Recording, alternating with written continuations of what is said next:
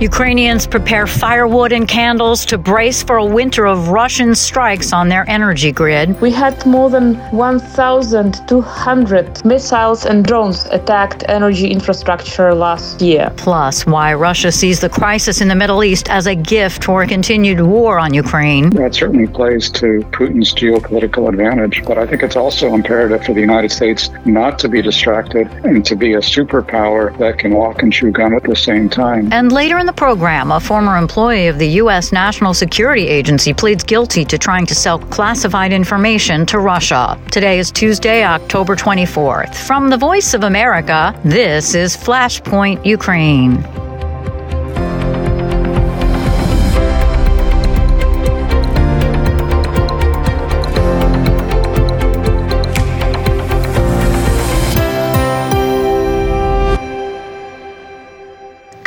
I'm Lori London in Washington. Last winter, Russian strikes on Ukrainian power plants impacted almost half the country's energy capacity. Many Ukrainians are expecting the same or even worse this winter and have spent months preparing. Associated Press correspondent Lawrence Brooks has the story. In the humble backyard of a destroyed house, a 13 year old boy chops firewood to get ready for winter.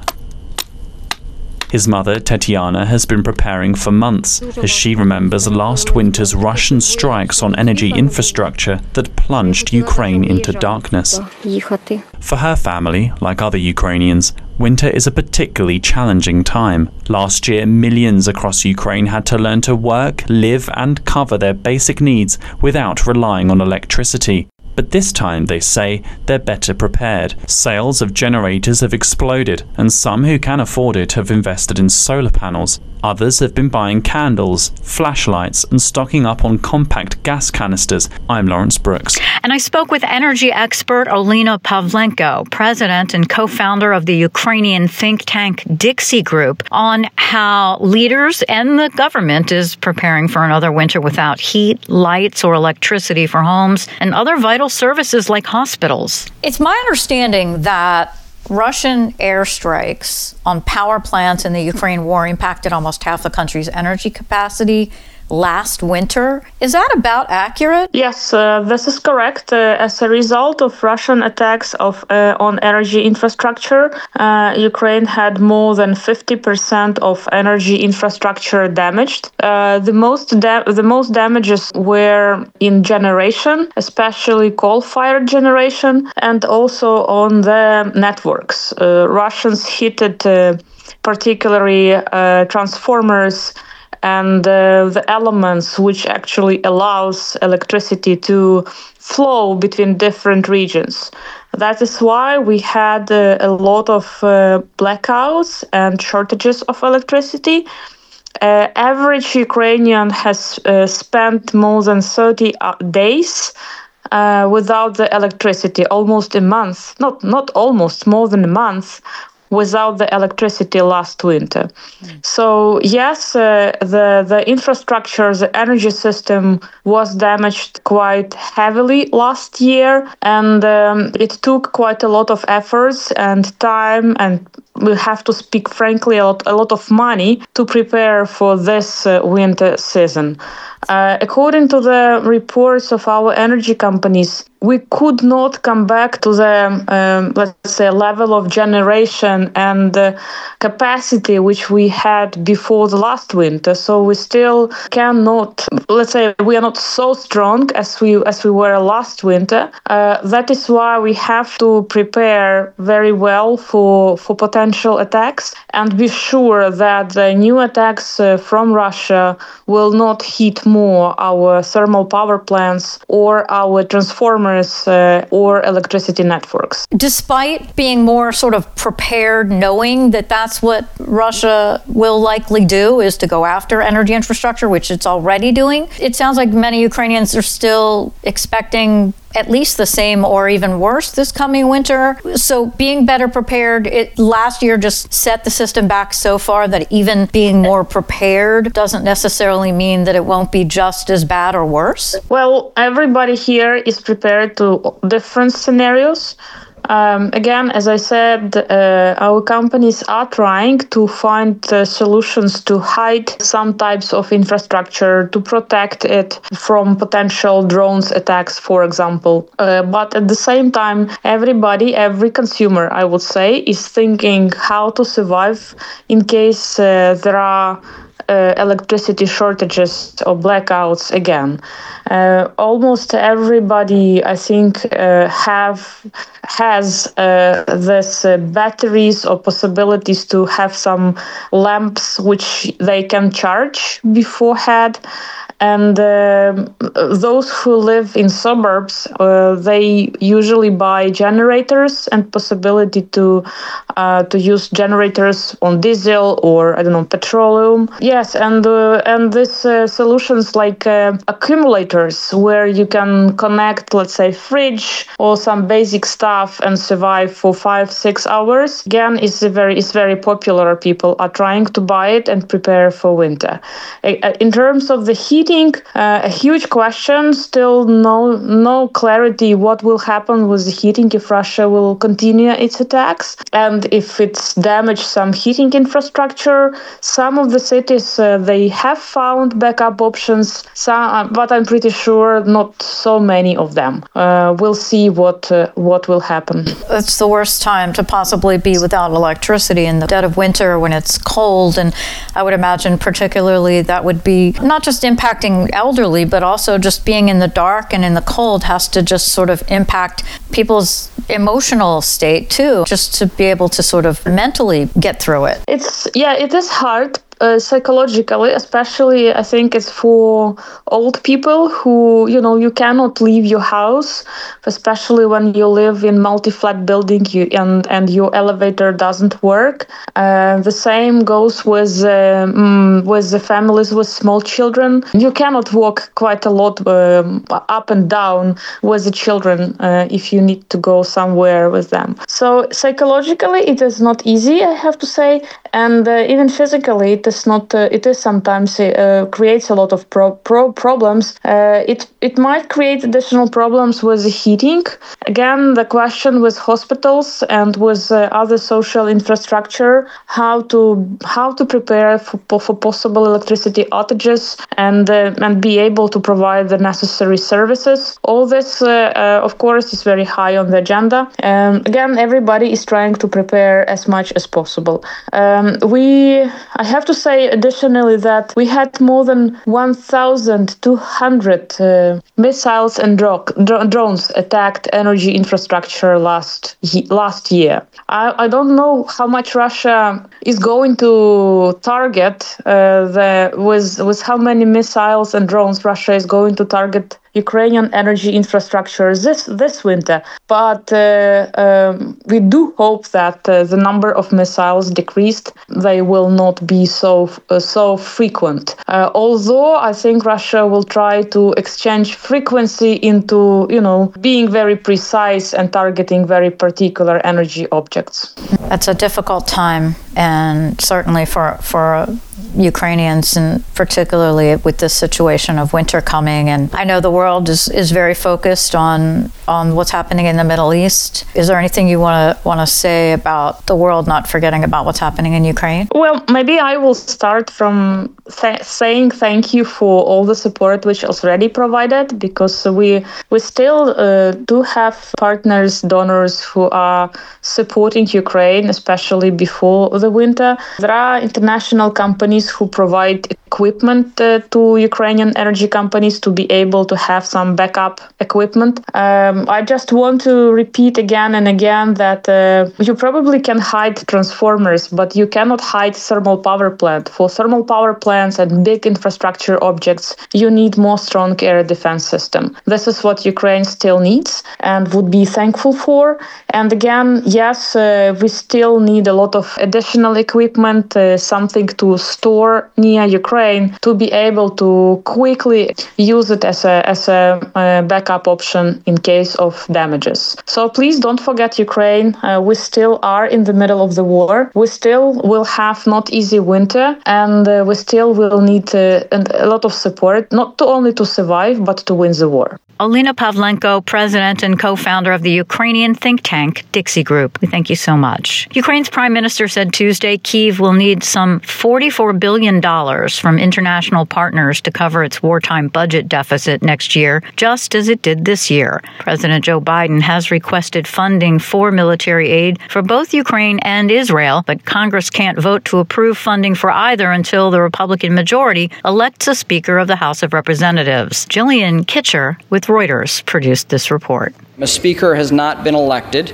It's back to the drawing board for House Republicans who are struggling to elect a new speaker amid party infighting that has paralyzed the chamber for three weeks. After former House Speaker Kevin McCarthy's historic ouster, two would be successors, Steve Scalise and Jim Jordan, have been cast aside. Now, a new slate of candidates are going after the gavel as the battle between right wing hardliners and more mainstream Republicans rages on. If the conference can settle on its next nominee, the race again moves to the House floor. The House will come to order. Where 217 votes are needed. Since Republicans have a narrow nine seat majority, there's not a lot of wiggle room. In the meantime, the chamber's to do list continues to grow. Congress faces a November 17th deadline to avoid a government shutdown and a request from President Joe Biden to approve military aid for both Israel and Ukraine. That report produced by Jillian Kitcher with Reuters. With a dangerous and escalating conflict brewing in the Middle East, Russia's ongoing invasion and daily attacks continue out of the spotlight. I spoke with Max Boot, historian, Washington Post columnist, and senior fellow in national security studies at the Council on Foreign Relations about the implications of these competing conflicts. Russia's war on Ukraine, at least in the media, seems to have taken a backseat, being overshadowed, obviously, by what's happening in Israel with Hamas, by the Israeli crisis. Obviously, President Zelensky has been taking a very principled stand, but of course, he and the Ukrainian people are concerned that this new war could be an obstacle to their efforts push back against Russia. How could this be to Russia's advantage? It, it, would appear that Russia is already boasting that, that it's a gift to Putin. Do you agree? Well, there's no question that, that the outbreak of this new war between Israel and Hamas helps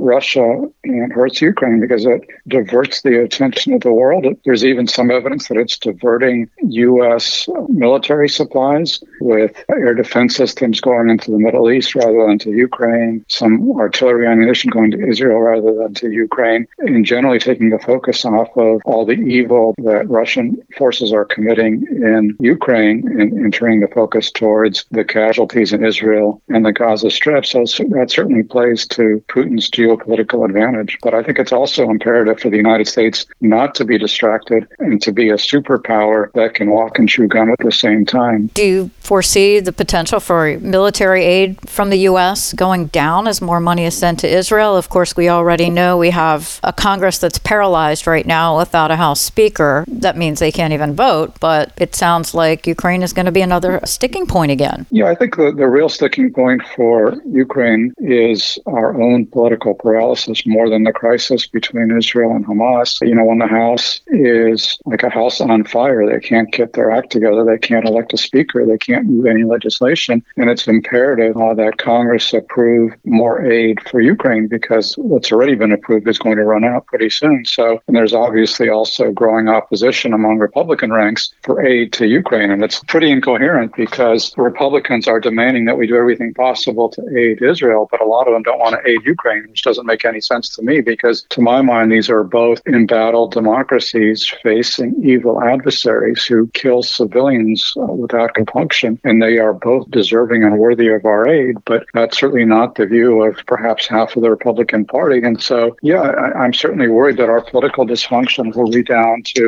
Putin's benefit and, and wind up hurting Ukraine. But at the same time, I am cognizant of the fact that two thirds of both houses, both the House and the Senate, still support Ukraine aid. So it's just the question of getting a floor vote on the House, hopefully sooner rather than later, for the legislation to be approved. What's the cost to both Ukraine and Russia in the wider world if it doesn't get aid from the United States? If Ukraine does not get aid from the United States, I think that will make much more likely a Russian victory. I think Putin is licking his chops at that very prospect. Uh, and it's not to say that Europe is not stepping up. They are. Europe is actually pledging more aid than the United States. They're doing a lot, but there are just limits on arms production in both the U.S. and Europe. And in both places, what we've seen is that our defense industrial bases have atrophied over the course of many years. And so neither Europe nor the United States by itself has the capability to supply Ukraine with what it needs. Even combined, both Europe and the United States, they're barely keeping up with Ukraine's demands and needs for ammunition and other supplies. So if the United States suddenly pulls out, that would be a catastrophic event. But can the U.S. afford? Does it even have the funding and the supplies to support two wars? Yes, absolutely. The U.S. can afford it. Again, like I said, we have to be a superpower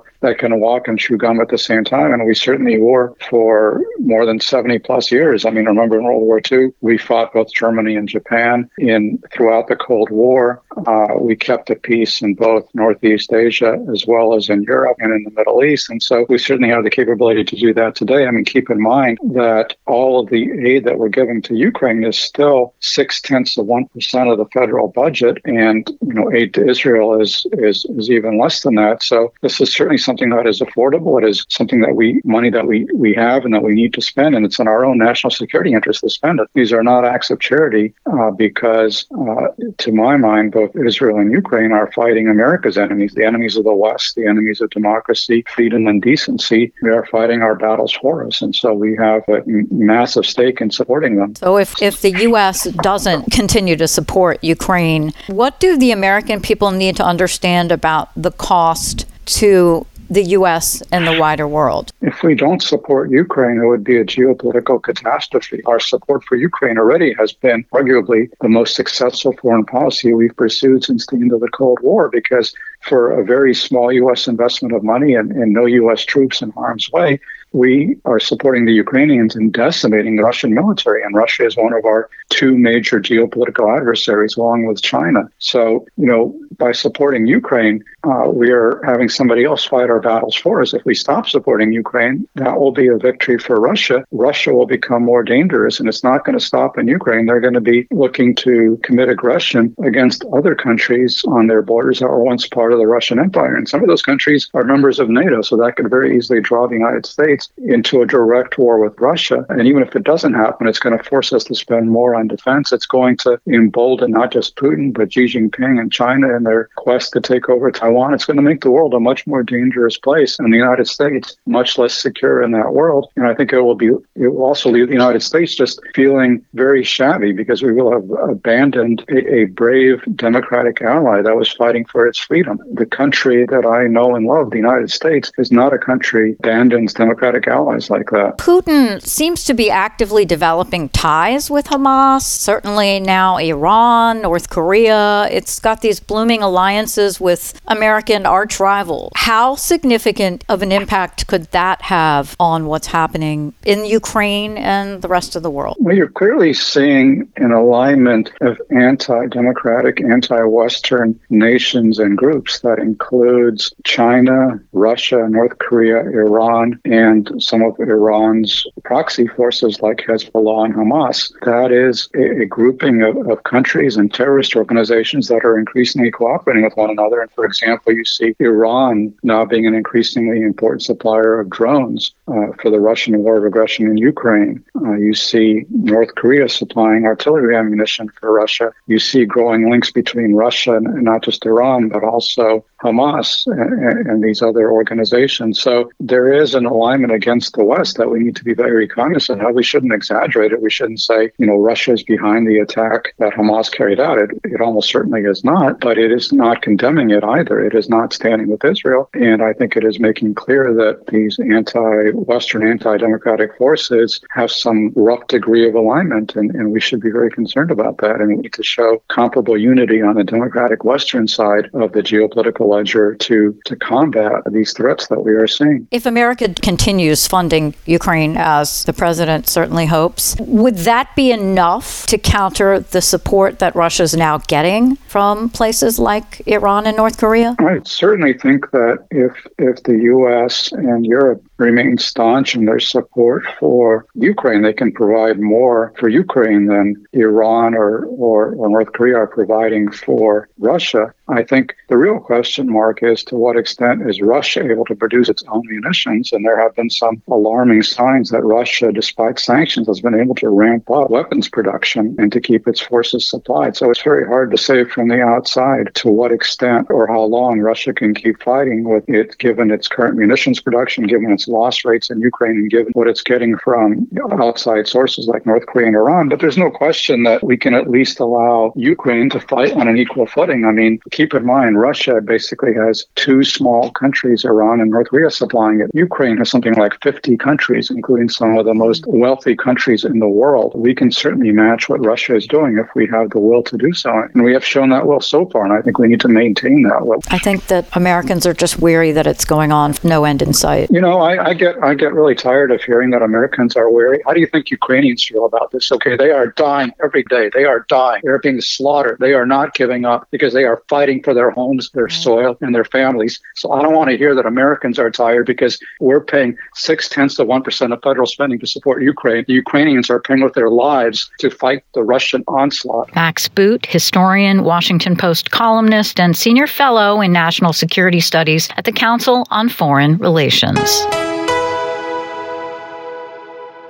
You're listening to VOA's Flashpoint Ukraine. I'm Laurie London. Russian forces are continuing to intensify their attacks in the Kherson region of Ukraine, and as a result, Ukrainian officials are evacuating all children from the onslaught. I spoke with Anna Chernikova in Kiev for details. Uh, it sounds like there are some preparations underway to at least make sure the children in the region are safe. What can you tell us? Situation in the Kherson region is extremely difficult, extremely tough. The shelling is happening every day, and uh, we're hearing about damages, about victims every day, unfortunately.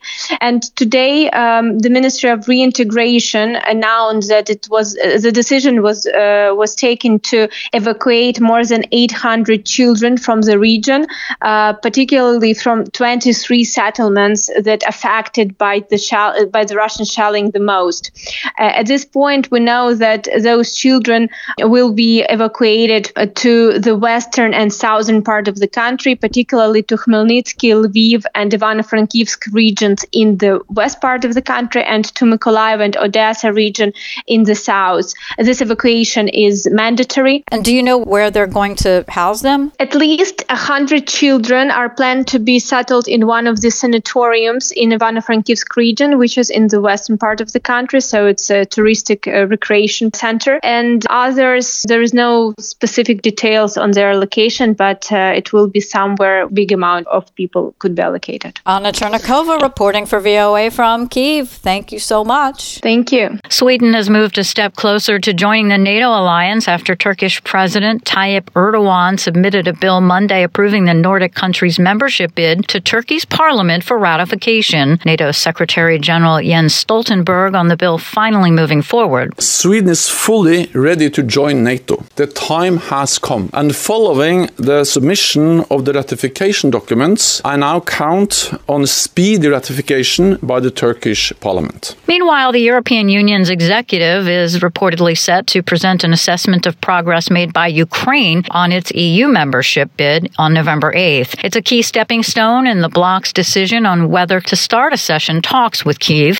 And finally, today, a former employee of the U.S. National Security Agency has pleaded guilty to trying to sell classified information to Russia. We hear the story from Associated Press correspondent Jackie Quinn. 31 year old Army veteran Jared Dalke was arrested last fall in Denver when he arrived at a train station with a laptop, ready to transfer classified documents. But he was dealing with an undercover FBI agent who was posing as a Russian official. Dalke worked as an information system security designer for the NSA. Dalke admitted to mental health issues and being in debt. Under the plea deal, prosecutors say they will recommend less than 22 years in prison. His lawyer says Dalke had only worked for the Government Intelligence Agency for less than a month. I'm Jackie Quinn. And that'll do it for us today. On behalf of all of us here at VOA, we thank you so much for listening. Until next time, I'm VOA's Laurie London.